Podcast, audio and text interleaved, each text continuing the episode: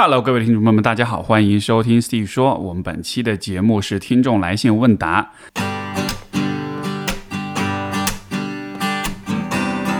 欢迎收听 Steve 说，和我一起拓展意识边界。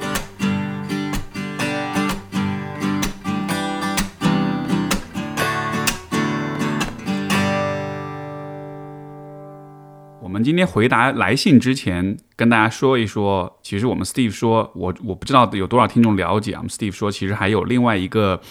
周边项目，就是 Steve 说每周通讯。呃，我邀请了大约十几位我们之前 Steve 说的嘉宾，我们一起组成了一个小小的微信群，然后每个星期会在群里面分享一些大家在这一周里面看到的一些比较好的文章、书、纪录片、音乐、电影等等的。然后呢，我会把这些推荐编辑成一封电子邮件，啊，每周一封，以这样的一个形式群发出去。这样做的目的是在于，我们一直会认为我们每天接收到的信息有很多是算法推荐的，而且有很多是垃圾信息，是低质量的信息。但是通过这样十几位嘉宾，我们共同的筛选，会找到那些我们认为是高品质的信息跟内容，然后把它分享出去。也希望以这样的一个方式，让各位听众也有一个。获取相对比较高质量信息的这么一个来源，所以说，如果你对这样一个形式感兴趣，你想要去得到我们每周推荐的那些内容的话，啊，你可以到我这一期节目的评论栏或者是节目简介里面，我会把这个订阅的链接放在里面。你只要进到那个页面，然后输入你的电子邮件地址，然后就 OK 了，也不用注册，而且也是一个完全免费的这样一个公小小小的公益项目。目前这个每周通讯已经更新了一年多一点点的时间，然后其实大家的体验都会非常好，也得到很多听众的来信，告诉我说他们很喜欢这样一个形式，所以就跟大家分享这么一个啊我们播客的周边小项目。好，那接下来我们来听一听今天的第一封来信，这封信来自一位叫越野兔的朋友，他说：“您好，听听您的节目有一段时间，很喜欢节目的口号啊，拓展意识边界。”啊，自己的意识边界不敢说拓展多宽广，但肯定是有被拓展。每次听完都有收获，很幸运发发现了这档播客。呃，我的表达一向不是很好，我觉得在公众场合表达自我是一件需要勇气和逻辑的事情。像您说的，也需要训练，所以终于尝试向您写信咨询一下。我和一位男生是在学英语的软件上认识的，本来只是抱着找人练口语的想法，结果他啊（括号台湾人）（括号完）向我要了微信，因为期间聊得还不错，我就给了他微信号。呃，之后每个月都保持着联系，现在有两到现在为止有两年了。我们的聊天内容就是朋友间的聊天，没什么暧昧。啊，我觉得母胎 solo 不是很确定男女暧昧形式啊，就说自己是母胎 solo，然后大部分时间都是他来主动找我聊天。最初只是把他当做一位还不错的朋友呃网友，并且本身对异性就比较被动，所以我没有啊，我也没有下载啊，Line 就是另外一个聊天的 APP。从他的行为和语言上，我觉得他挺喜欢我的，于是开始考虑要不要在一起试试看。虽然有很多现实问题要面对，结果最近才知道他有女朋友。我对他这种行为觉得很迷惑，且有一点生气。第一，之前问过他，觉得男女之间有没有纯洁友谊，他说没有。第二，聊天中也侧面问过感情状态，他的回答都没有直接说明他有女朋友。我也问过他要不要来找我玩。他说有机会的话，当然愿意。加上几乎都是他主动找的我，于是我理所当然的认为了他是单身。啊，他和他女朋友在一起四年多了。他说他们常常会吵架，女朋友精神状态不太稳定，他也不是很好的陪伴者。他不认为恋爱有让他变成更好的人，所以我觉得他是因为感情不顺而跟我聊天，他可能会比较开心一点。我给人的第一印象是比较知性、温和又有点高冷的。听说这一类型很容易吸引渣男，所以能在呃能一直保持联系到现在，不然。我想不通为什么非单身的他能一直和我聊天，啊，我把这想法跟他说了，他说他觉得不是这样，但是也没说出具体原因，可能他自己也不知道。知道他有女朋友后，后面几次聊天，我时不时会提到提问，就是问他女朋友的情况。我觉得他也没有表现出不舒服或者不耐烦。我也问过他为什么之前都没有提过，他说因为我没有直接问，觉得我只是把他当做可有可无的网友。啊，我也知道，啊，他也知道他的行为不符合主流道德标准，想让 Steve 帮我们分析一下这位男生的行为心理，并且我可以怎样做，让这段关系往好的、健康的方向发展呢。啊，之前被一位渣男，呃，伤过，花了两年时间走出来，不想再重蹈覆辙，啊，又或许需要狠心下狠心，直接删除微信好友呢？我觉得对于这位朋友来说，一个比较重要的问题就是母胎 solo 的问题，那么也就是你的。恋爱的这个经验相对比较少。在这样的情况之下，其实对于你也好，对于所有的这种缺乏恋爱经验的人来说也好，可能都会有的一个共同的问题，就是因为我没有什么经验，所以我不太啊对对方的想法、对关系啊没有什么概念，所以在这样情况之下，我为了去降低这种不确定性，降低这种困惑跟迷迷惑的感觉，我就会渴望从外界得到一些明确的标准跟答案。来帮助我做判断，所以在这样的一个情况之下，我们会看到，如果一个人的情感经验相对比较少，那么他其实在讨论情感问题的时候，不管是自己还是别人的这个情感问题的时候，他会非常容易去用一些标签，用一些道德化的评判，啊，去判断，比如说说一个人是渣男呀，说一个人是，呃，我不知道，就是各种各样的这种标签跟评判吧。那一方面，我觉得我很能理解一个人为什么会这样做，因为。你在面对一个你非常不熟悉，而且确实很复杂的事情的时候，你的确想要去找一些事情，呃，找一些方式来简化这个问题，让它变得是容易理解的，从而你才会有更多的掌控感跟安全感。但另一方面，这可能带来的一个问题就是，它会其实会让你陷入一个呃，就是一个自证循环的一个逻辑当中，就是你会觉得所有的男性，就只要是让他的行为比较。让你不不太能够理解，你就会倾向于去评判它，而你越是去评判它的话，你也越有可能去找到一些符合这个评判的一些迹象，从而到了最后，啊，你你在你自己的心目中，你就会越来越觉得他就是符合你的这个评判的，比如说你。一开始对他的这个行为，你觉得他有可能是个，你你给他贴了一个渣男的标签，然后到了后来他说的每一句话，他回答的每一个问题，你都会从一个所以所谓的渣男的角度去理解。比如说他没有直接的回答你，呃呃他的这个情感状况，比如说呃他跟你说，呃之前你没有直接问，所以他没有讲，对吧？就是这样一些回答，如果我们要带着一个渣男的预设去想的话，哇，那他每一句话，他每一个动机，我们都可以从一个很评判的角度去理解。所以我觉得这是一个呃，这是一个风险，就是如果你的经验比较少的情况下，你纯粹靠这种理性的推测的话，它不一定能够帮助你得到呃很可靠的答案。那么在这样的情况之下，我觉得能够做的事情有两点，第一就是说还是有尽可能有一些实践经验。而不是说一直保持一个单身状态，这也是为什么我一直鼓励大家多去谈恋爱，甚至说多去冒一点险。这种冒险当然也会有它的风险，但与此同时，真实的、实际的亲密关系相处的这个经验是任何事情都没有办法取代的。你看再多的书，你再多的电影，再听再多人讲故事，听再多的播客，也都没有办法取代。这里面的原因是在于，其实每一段亲密关系都非常的复杂，因为每一个人都很复杂，而两个复杂的人。呃，聚在一起又会交叉出各种各样复杂的状况，而所有这些复杂性其实都是需要我们在实际的相处当中去一起去交流、去思考、去判断的。也就是说，我认为其实没有一段亲密关系，它是可以随意的用一个简单的啊，尤其是一个道德化的一个视角去评判的。就是人们在亲密关系里做出的选择判断，它都是有它一个很复杂的。一个语境跟背景在那儿，所以这也是为什么我特别特别不喜欢，就是啊，当我们去评判一个人的亲密关系，比如说某些名人啊，像今年对吧，好多位名人这个遇到这种问题，就是哪怕 OK 他做的一些事情看上去好像确实是比较负面的，但是我依然也不想要去呃去鼓动、去鼓励大家去去推动一种很简单的评判的、很道德评判的一种方式去看这些问题，呃。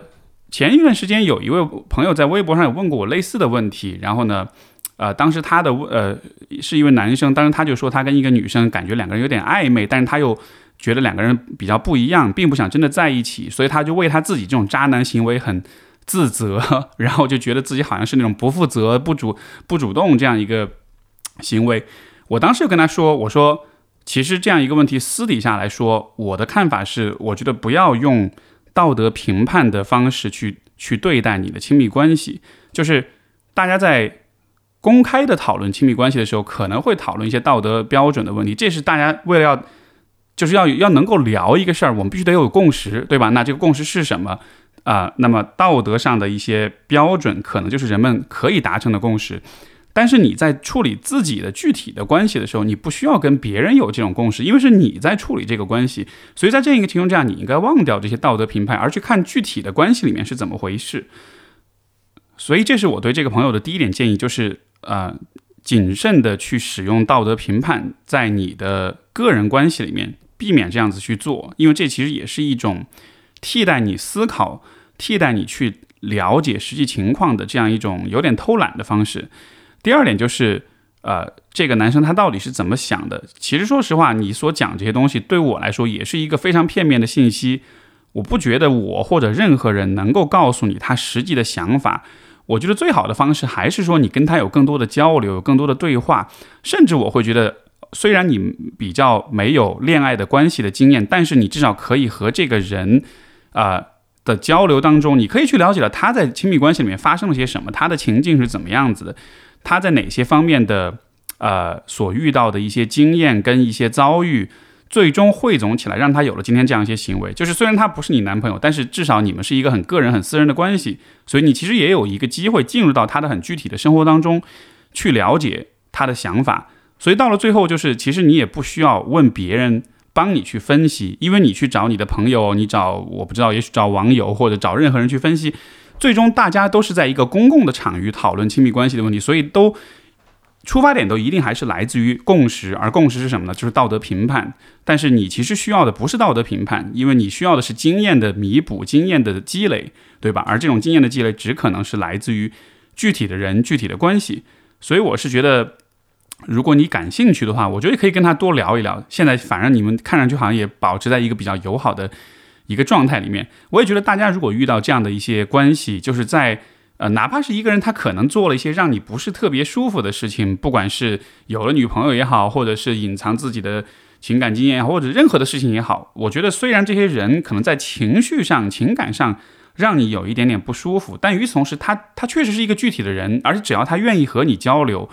呃，我觉得多多少少我们都是有机会去更了解别人是怎么想的，而且。人与人间的差别差异其实是非常非常大的，很多时候是是我们就是超出我们预期的，所以我觉得带着这样一种比较开放的包容跟好奇的心态去了解不同人的不同的想法，这是很有助于你去啊感知到人性的复杂性和亲密关系的复杂性的。那你你你了解这种复杂性，你适应了这种复杂性，反过来你带着一个比较平和的心态再去面对感情的时候，我觉得你就会做得更好，至少你会比那些。比较依赖道德评判、比较依赖黑非黑即白的思维来来判断关系的人，会做得更好一些。所以这是对这位朋友的回信。我们的下一封信，呃，来自一位，呃，他没有署名啊。他说：“我是您的一位粉丝，每一集播客都有听，现在有一个痛苦和困惑想找您倾诉。我是一名在读女博士，今年二十七。这个背景是想说明我基本我已基本拥有了逻辑思维和判别是非的能力，以及保护自己的能力。”从小父亲对我很严厉，一直缺乏父爱。我一直渴望有个父亲般的，呃，伴侣来照顾呵护我。举个例子，大家小时候都有和父亲一起单独出去，然后别人欺负你的时候，父亲来保护你的感受，而我从来没有。所以直到现在，我可以保护自己的。我知道，就算不结婚，也可以让自己过上还不错的生活，但心理上依然依恋比自己大的男性。在处理亲密关系的时候，常常出现问题。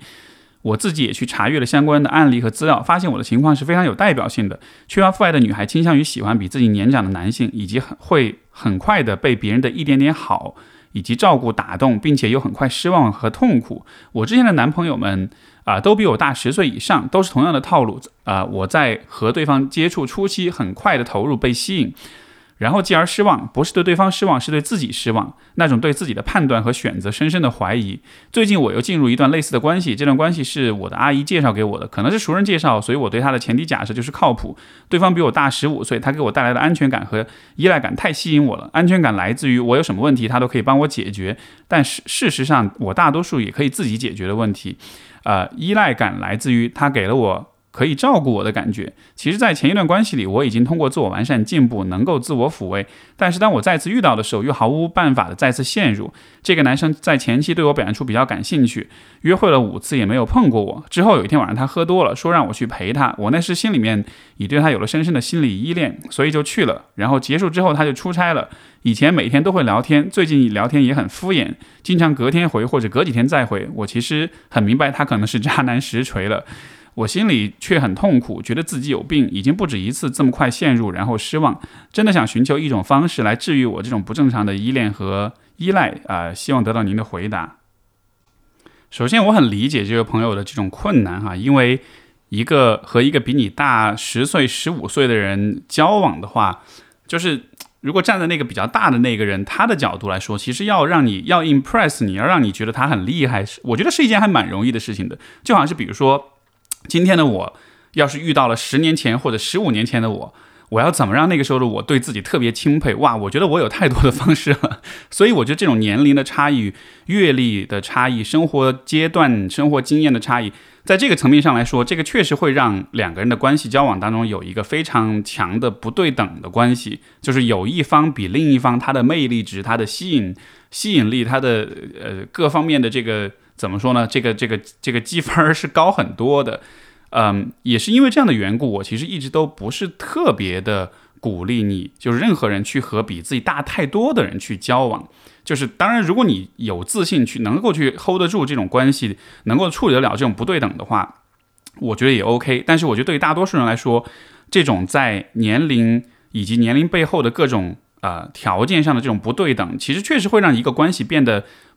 不太有就不利于你吧，然后对你来说也会有比较多的风险，这是一方面。另外一方面就是，呃，我觉得关于这个恋父的问题，其实有这么样的一个角度啊，我觉得大家都可以，如果有这样类似问题的人，你都可以这样去看，也是我在咨询当中经常会跟来访者讲的一个一个思路。呃，因为你看你在幻想就是什么样的，呃呃，父亲希望父亲怎样去呵护你、去照顾你的时候。你其实是有你自己的一个幻想的，对吧？所以我的建议是，首先第一步，你先去把这个幻想的父亲的形象，呃，他对待你的方式，他的甚至是他的性格，是他的为人处事，你把所有这些想象全部都想办法把它给，比如说写下来，就是把这个具体的形象不要只是停留在脑海当中，而是把它变成一个很具体的一个形象，通过文字的方式也好，或者通过我不知道，也许绘画的方式也好，或者怎么样一个方式，把它把这个形象具体的描述出来。描述出来之后，然后你需要看见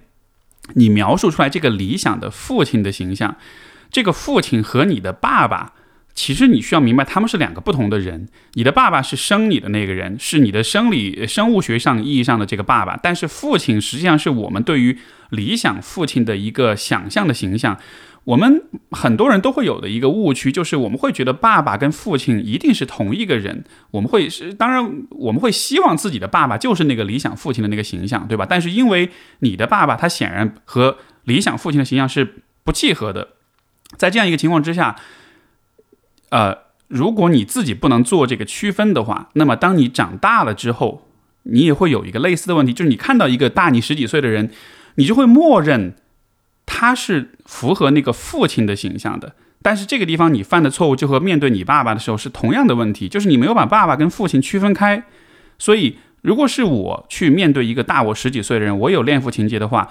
我反倒就不会一开始就非常的去投入，因为你投入恰恰是因为你没有把爸爸跟父亲区分开。你看到一个大十几岁的人，你就会先默认他是符合那个形象的。对我来说，我反倒会怎么想呢？就是我我心目中的爸父亲这个形象是非常神圣的。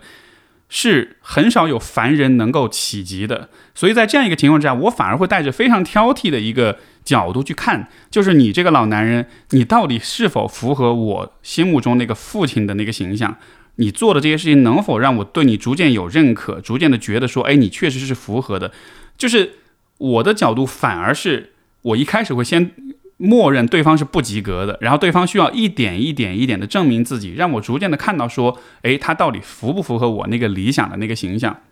所以我是觉得，可能你需要把整个对这种年长男性的判断完全掉个头，就是这个这个逻辑关系完全反过来。以前你是先默认爸爸跟父亲是同一个人，现在我需要让你把他们两个完全的分开，然后你要做的事情是看看那个人能不能一点一点的靠近父亲的理想形象。你这样去看的话，我觉得至少是可以在一定程度上帮你去避免一开始那种过度的呃投入、过度的安全呃那种依赖和那种安全感，包括就是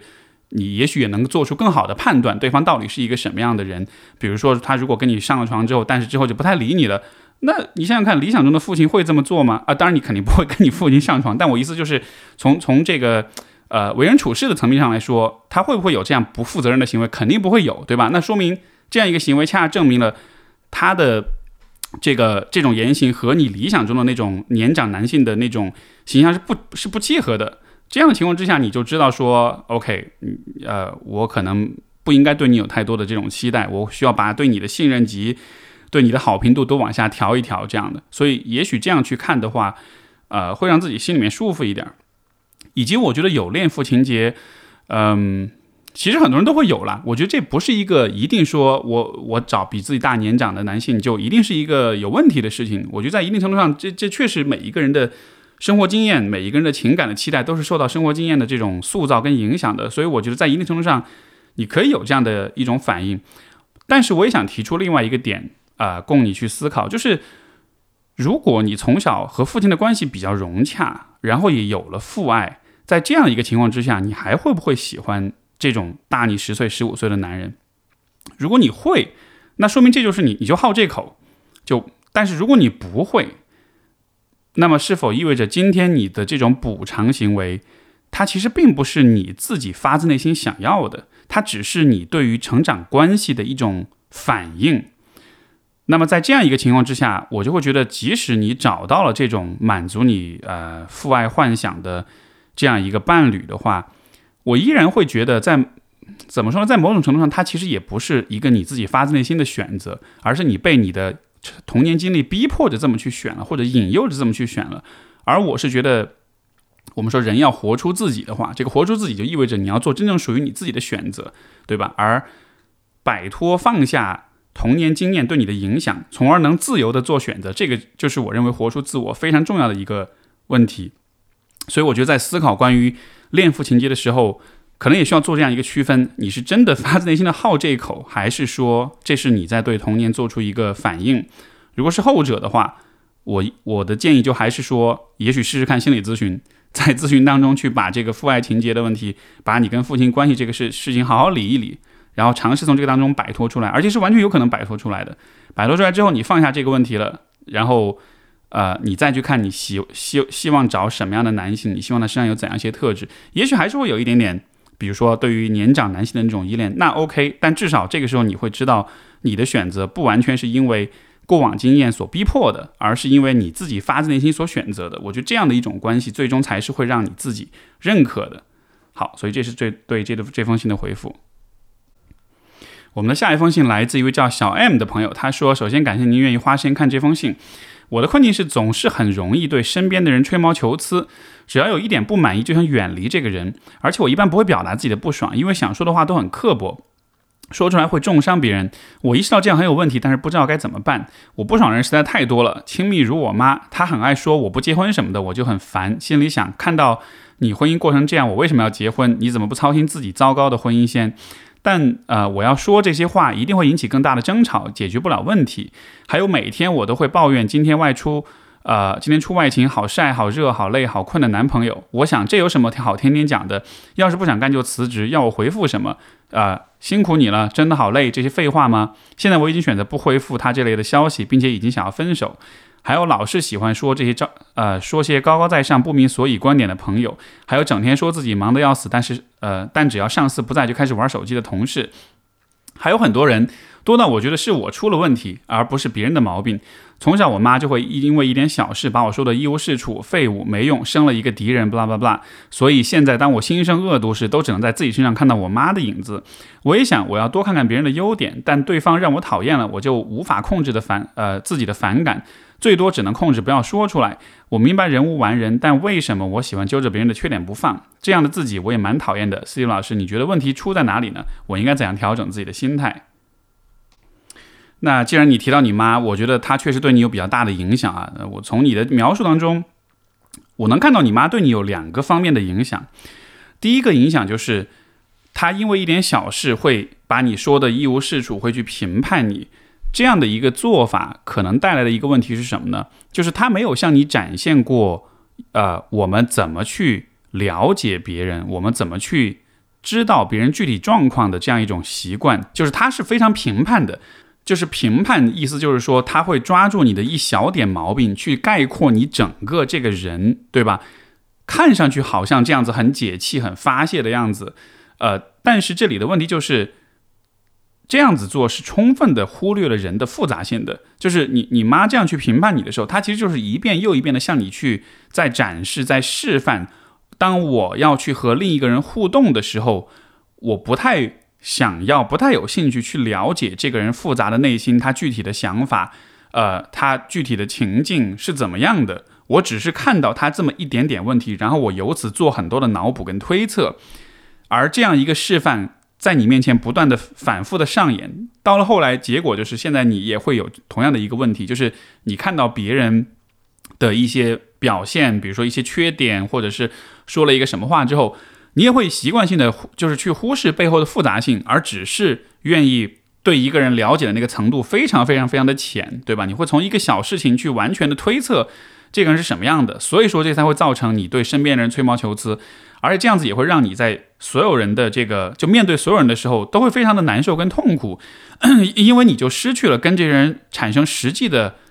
相互理解跟相互互动的这样一个机会。你眼中看到的总是人们的毛病，每一个人都有毛病，但是如果看到毛病不等于，呃，就是看见毛病没有转化成进一步的了解，看见毛病总是转化成立即的批判的话，那这样的情况下，你当然会讨厌身边的所有人。所以这是第一个影响。第二个影响是，因为你在有这么一个妈，所以我估计在和她的关系里面，呃，更多是她在抱怨你，然后你也不太敢去表达你自己的不开心，对吧？因为你自己也说，如果你要说出一些呃你自己的烦恼、抱怨什么，引起我引起更大的争吵，就好像是因为你妈对你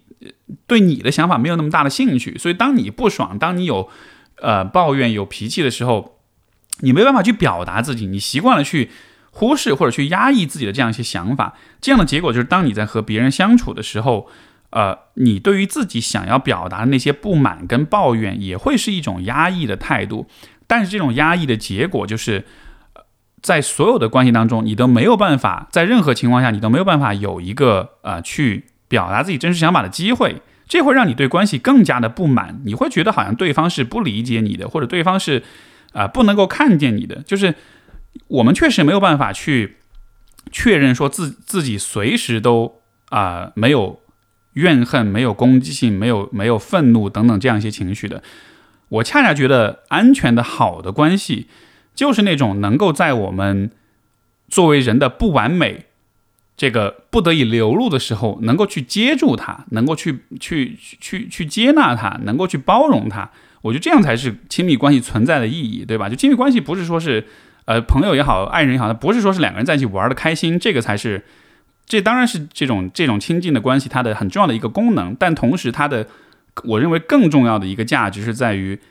有的时候当我真的是忍不住要去发脾气，我的阴暗面要暴露出来的时候，诶，我身边这个人他因为爱我，他因为理解我，他因为在乎我，他愿意去接纳，他愿意告诉你说没关系，我其实理解你可以有这样的表达，你你可能也只是情绪很不好，我知道你可能不是真的这么去想的，就他给你一种这种接住你的感觉。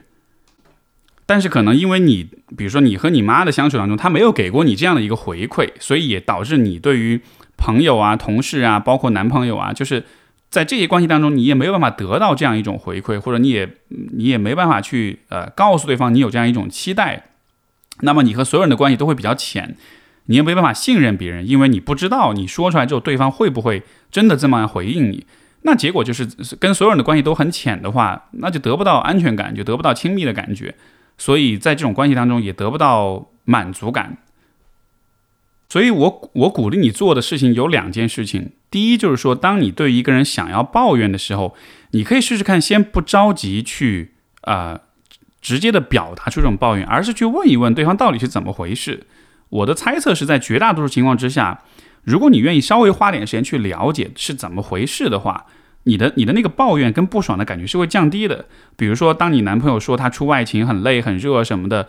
你可以问问他，哎，就是他具体是什么一个状况，他需要出外勤要多长时间，他中间有没有休息时间？如果他真的觉得很难受了的话，有没有选择可以去休息，对吧？你去了解他具体的一个状况，了解完了之后，你可能就会，你就是你对这个人的经历、他的环境越了解，你就越会发现说，嘿，如果换了是我的话，哎，可能我也会这么说，哎，如果是我遇到这种情况，可能我也我甚至会更加的难受，对吧？这种了解才能带来真实的。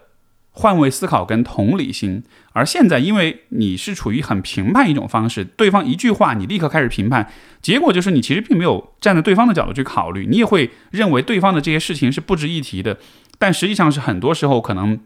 他人抱怨的一些问题是，如果是换了是你，你可能也做好不到哪里去的那种情况。一旦你就是通过了解达到这样一种啊理解的程度的话，你就会意识到你自己的那个抱怨跟那种挑剔。可能在很大程度上是不必要的，所以这是一个你可以尝试的事情。还有一件事情就是，呃，我觉得我们也可以把自己的一些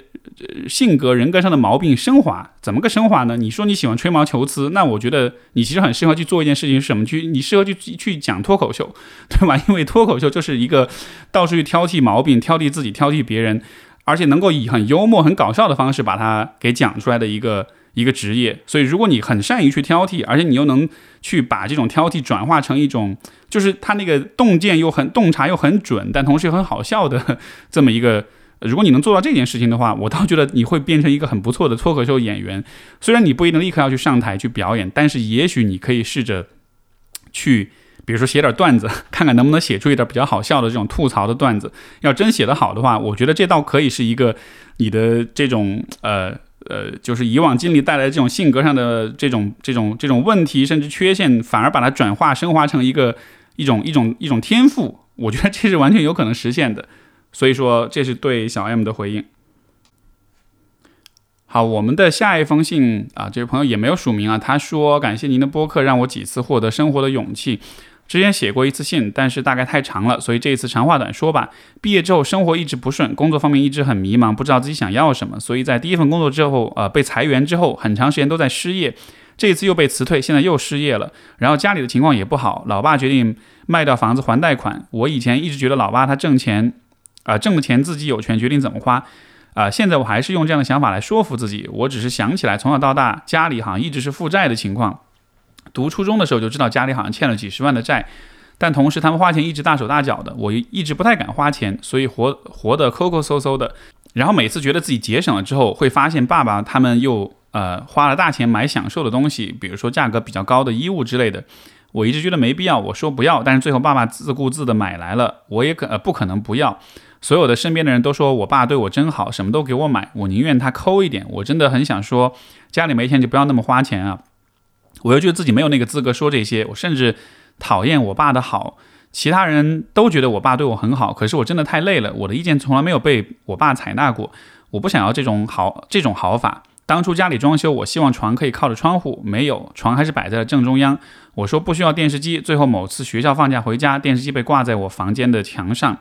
现在还是这样，我家里还是在欠债，我也不知道怎么办。我很想挣钱，可我却总是失业。我觉得自己活得太失败，想待在家里慢慢找工作。可是好像待在家里一久，他们就觉得我有病。但是我真的不喜欢出门，我想离开这个地方，可是工作上却总是失败，活着真的好累。有时候我会想，我的这些问题是我自己的原因吧？可是我该怎么改正呢？谢谢你的聆听，Steve。不知不觉话又说多了，抱歉。其实，在这个故事里，我看到的一个点是，我觉得这位来信的朋友，他的就是你的个人成长是刚好处在了一个一个很微妙的节点上。怎么讲呢？首先，第一，我觉得你爸他在心智上面可能是没有特别成熟的，甚至我觉得他在某种程度上像是小孩子一样。原因就是在于他这种大手大脚的这种花钱，其实这个跟小孩子很像，对吧？就是为什么我会把这个呃说成是小孩子的行为？因为其实你自己也有点感觉到了，就是这种大手大脚花钱的这种方式，是会让当下的自己过得很开心很爽，但是是会让未来的自己负债的，就是他是不太考虑未来的自己的。这个是什么呢？这其实就是所谓的缺乏责任感的表现。就是什么是责任感？责任感其实就是你做的事情不仅要对当下的自己好，也要对未来的自己好；不仅要对当下的家人好，也要对未来的家人好，对吧？如果当下我花很多钱让自己开心，包括让自己的孩子开心，但是如果这意味着未来我跟我孩子我们都要承担更多的负债的话，这不是一个很有责任感的表现。所以，因为基于这样一点，我会觉得可能你爸在心智发展上也许不一定是呃有那么的成熟。虽然他的社会角色是生了你，然后年纪也到这儿了，像是一个中年男人了，然后我们会默认他应该是心智成熟，但是我却觉得从他的表现上来说，他可能不一定很成熟。而他的不成熟带来的另外一个问题，就是一个不成熟的父亲是很难。培养出一个心智上非常成熟的孩子的，所以在你这里我看到的点就是，可能一方面你也没有太多接受到来自他的这样一种正向的指导，尤其是对于作为一个成熟的人，做包括作为一个男人，你应该有怎样的一些品质。但是另一方面，其实你自己又开始，你的内心又开始有那么那么一点小小的火苗，那么一点苗头，你想要变得更成熟一些。因为你已经开始觉得他花钱这件事情是不太 OK 的了，你开始不爽，你开始觉得这不对，就好像是他没有他自己没有发展出那种责任感，那种对未来的那种思考，但是你是有的，对吧？你会比他想更多一些，你会觉得说，哎，这样子花钱跟以后的负债，这个好像不是一个很理性的一个方式，这不是最好的方式，你应该换一个方式来活。所以我是觉得。这就是为什么，就是我开始会说，我觉得你的发展到了一个很微妙的一个位置，就是你自己的自我意识跟你自己的那种渴望成长的那个部分，它产生了一点苗头，但是只是说现在你得不到你来自你爸的这种支持，所以在这样一个情况之下呢，呃，这个这个小树苗它就得不到养分，它就没办法进一步的发展。我觉得你可以做的事情是，呃，这个其实还是联系到我们前面啊那封信关于爸爸跟父亲。这样两个概念的区分，我觉得现在你也开始要有这样一个意识，你需要看见，就是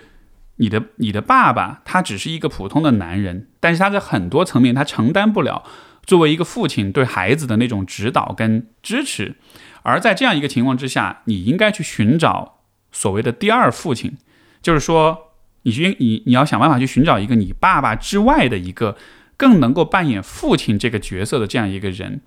而且这个人。他甚至都不一定是跟你有血缘关系，他甚至都不一定需要是个男的。我觉得很多很多人都是有可能去扮演这样一个角色的。当然，这个要具体看你生活中，呃，有没有可能去找到这样的人。比如说，现在让你想想看，你生活中有没有其他的人，你觉得是在你心目中是更像一个成熟的、呃，有理性的一个成年人的？如果有的话，能不能可能跟他有更多一些的交流？呃，有更多一些的请教，包括去直接的告诉他说，我觉得我的成长上其实比较缺少来自成熟的成年人的这种指导跟支持，然后我其实呃很需要，很希望你能够给我这样的一些指导，帮助我成长，因为我知道我现在到了一个呃这样一个节点，如果有人能支持我，我会变得更好；如果没有人支持我，我可能就会呃一直处在这样一种也是发展不成型的这样一种状态之下。从沿着这个思路去找一找，看看有没有人能够去支持你，去帮助你。现在你描述的这种，就是你爸大手大脚花钱，然后你在那儿担心，在那儿这个省钱什么的，有没有觉得其实你们俩的角色像是调转了一样？就是你其实更像是那个家长的角色，他更像是那个不争气的败家子的那个孩子的角色，对吧？我觉得可以从这种角色当中跳出来，你可以看见说，你你不需要去扮演这样一个角色，你可以呃以一个自己对自己成长更有利的方式去生活。然后我也觉得你会有这种意识，其实是很好的，这其实是一件很积极的事情，因为有那样一个父亲，你完全是可以变成一个跟他一样，就是不负责任，然后只顾自己当下享受这样一个人。但是你看，即便他是那样的一个人，你依然是有了你自己的一个呃心智发展的苗头，你依然是有了自己的判断跟选择。所以我是觉得，呃，我很认可，也很支持这样的一个部分的你。我也觉得这个部分应该得到更多支持，你也应该好好去发展它。我认为它会成为你个人成长一个呃很重要的一个苗子，一个起始的一个原点。所以这是对这封信的回复。啊，我们的下一封信 又是一位没有署名的朋友啊，他说，伴随着成长和自我认知的觉醒，有了很多困惑和痛苦，希望 Steve 老师能解答一下。啊，关于家庭，在我看来，我的原生家庭挺糟糕的。呃，酗酒、脾气暴躁的父亲，经济不独立、头脑简单的母亲。我的父亲在我很小的时候经常出差，到了我初中时才调才调了部门，在家时间比较久。但我总觉得我和父亲从小亲密关系建立的并不是很好。父亲在我小学呃教我写作业时，经常把我打得鼻子流血，而我似乎从小学到初中都不爱学习。初中时期因为遇到一位呃诲人不倦的班主任和其他老师任科任老师的打击，我的自信度总是很低。原本大大咧咧的性格，到了现在却比外人看来还要敏感。呃，奶奶从小到大带我，然后却也爱打击挖苦我，甚至在饭桌上和客人说我这个孙女不成器，读不来书之类的话。长大了也一直拿我和其他兄妹相对比。当然我最痛苦的还是我的家庭情况。高中以后的父亲比之前更加暴躁易怒，基本每次喝醉都会发泄一通。妈妈在家总是阴雨绵绵，对我和妈妈也基本做不到，呃呃，也尽不到做父亲和丈丈夫的责任。除了经济上，呃，到我大学时期，父亲还家暴过我妈，呃，妈妈当时把父亲告上法院，父亲却没有上庭，现在还是像以前那样吵吵闹闹的过着。父亲总是碎碎念他有多厉害、多辛苦，家里需要他做的苦力等一些，他却会挖苦我和妈妈没有能力，什么都要靠他。对待好朋友时有求必应，他的朋友都说他待人好，但对其他人还是易怒，不敢承认嗯自己的错误。我理解爸爸的不容易，从远处来我的家乡打工啊。最疼父亲的爷爷在也在父亲初中时去世，但我依然觉得父亲发泄压力的方式是错误和不负责任的。在我和别人相比起来，自己的家庭观念是比较淡薄的，对于自己的兄弟姐妹和姑妈他们却不如此。说实话，我并不是那么害怕父母离婚，甚至还有点希望看到父亲看到父母亲近时总感到厌恶，总觉得父母生养自己并没有他们口中一直提的那么的严重。我是不是太过于自私？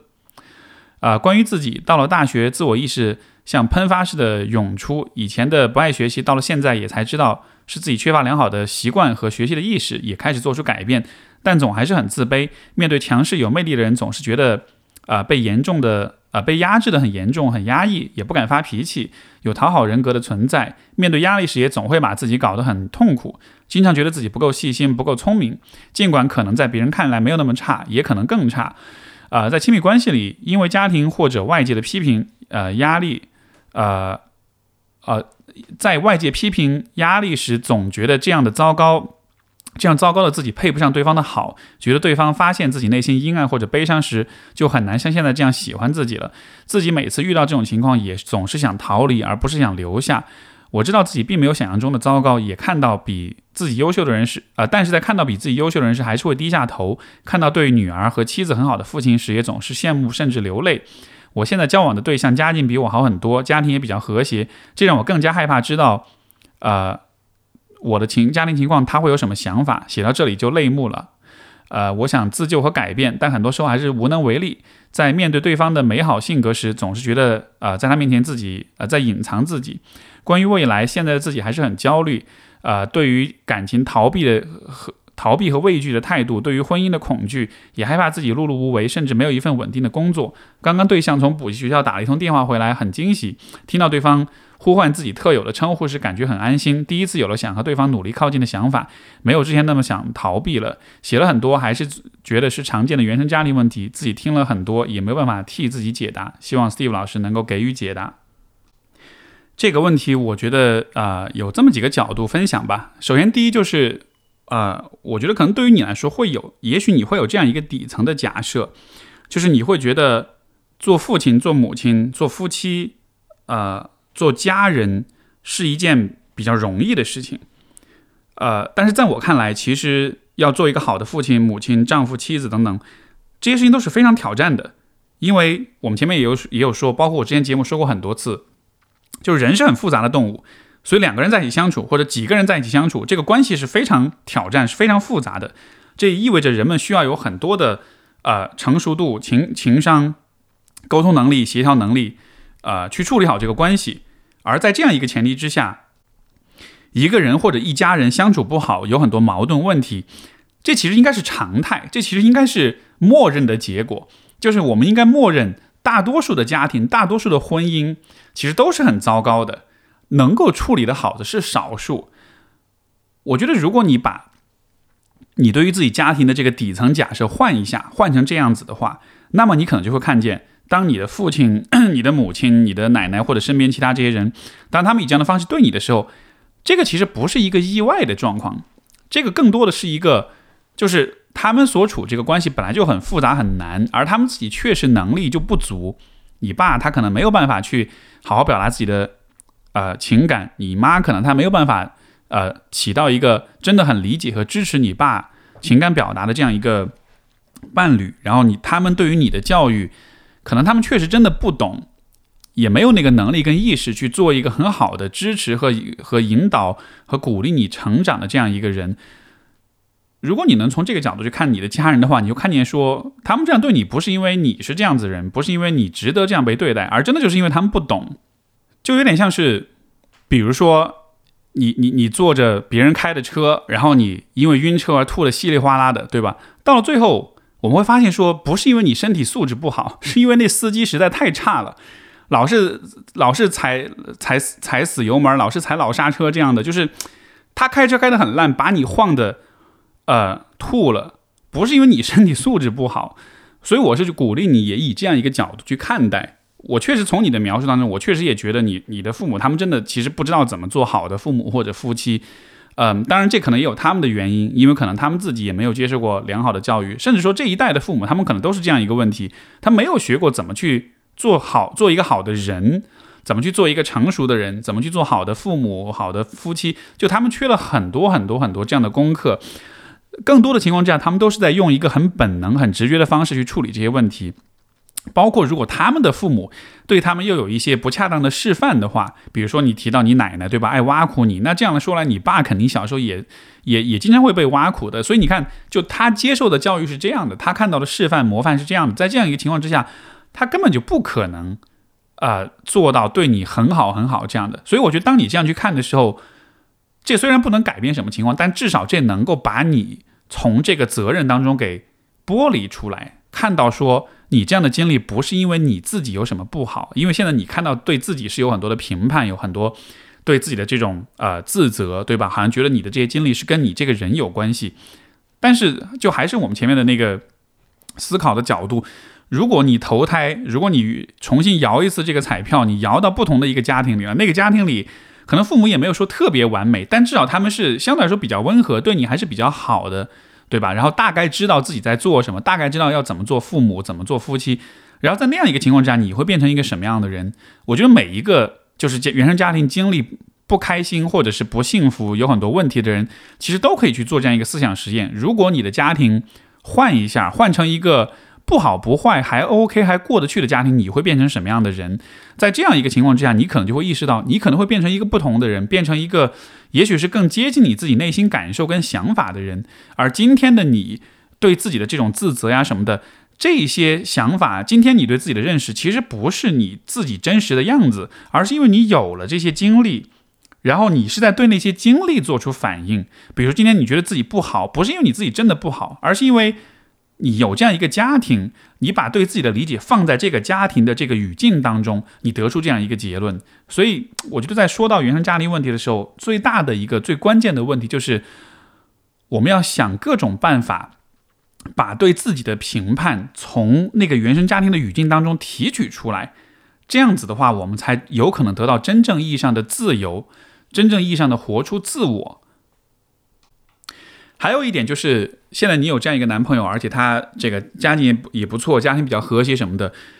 我其实觉得这是一个非常重要的呃优势和资源。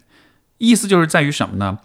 以往你对自己的评判，呃，主要都是来自你父母这边或者是你奶奶这边，对吧？因为人是这样的，我们对于事物的评判，其实都是要去参考别人的看法的，就是我们天生都是在乎别人评判的。这个其实是人类作为一种社会性动物，它必有的一个性格特质。所以，比如说，当你想想要对自己有一个评价的时候，你就会想要去参考别人是怎么看待你的。而你参考谁呢？那你生活中你能够参考的就是你的父母、跟你的奶奶，或者是其他一些比较亲近的人。但是如果这些人他们自己很糟糕，他们不懂怎么教育孩子，他们不懂怎么样去帮助孩子建立起合理的自我认知的话，他们给你的评判其实就是非常偏颇的，是非常不不靠谱的。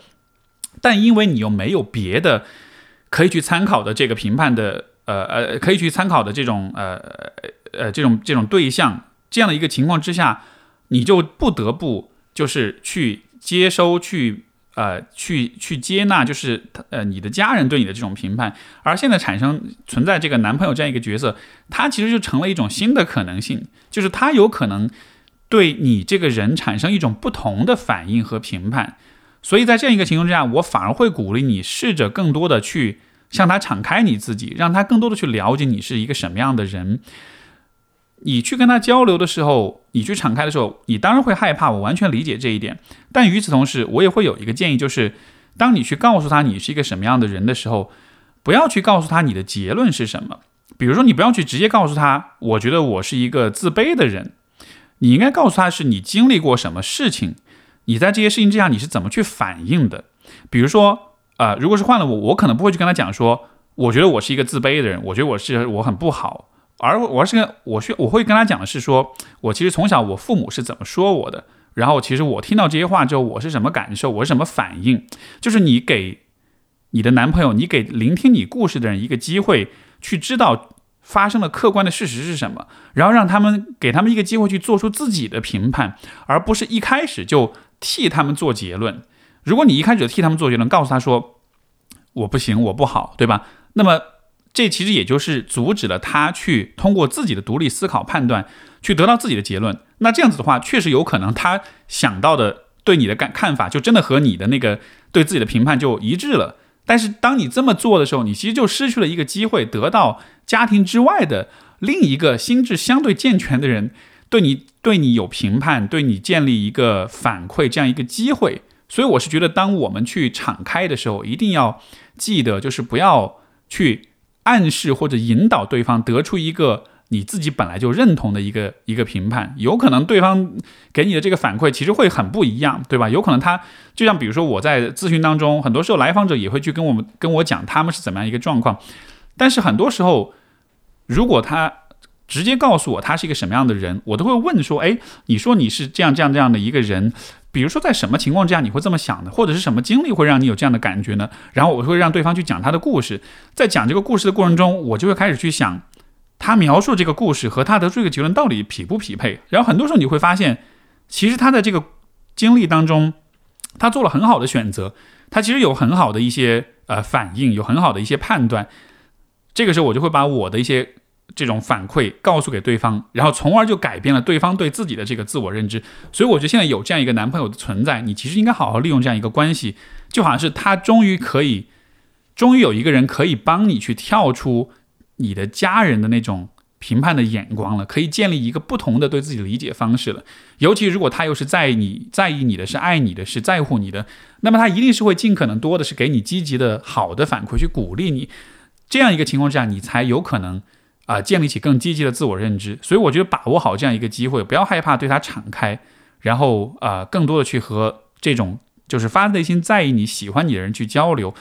包括生活中那些赞美你的人，哪怕你不相信他们的赞美是真的，但至少你可以更多的和这些人交流，可以和他们去讲你的故事，听听看他们会怎么看待你，对吧？这样的一个情况之下，你也能得到来自不同的人的反馈，从而你对你自己的反馈就会更少的是建立在。家人的反馈之上，更多是建立在其他的身边那些真正有兴趣了解你的人的反馈之上，所以以这样一个方式，逐渐的去改善对自己的自我认知。好，这就是我们本期节目，呃，聊的好几个问题都是关于原生家庭的哈，所以主题性还是比较强，啊，也希望对各位有启发。那么就感谢各位的收听，到我我们就先到这里，下次再见，拜拜。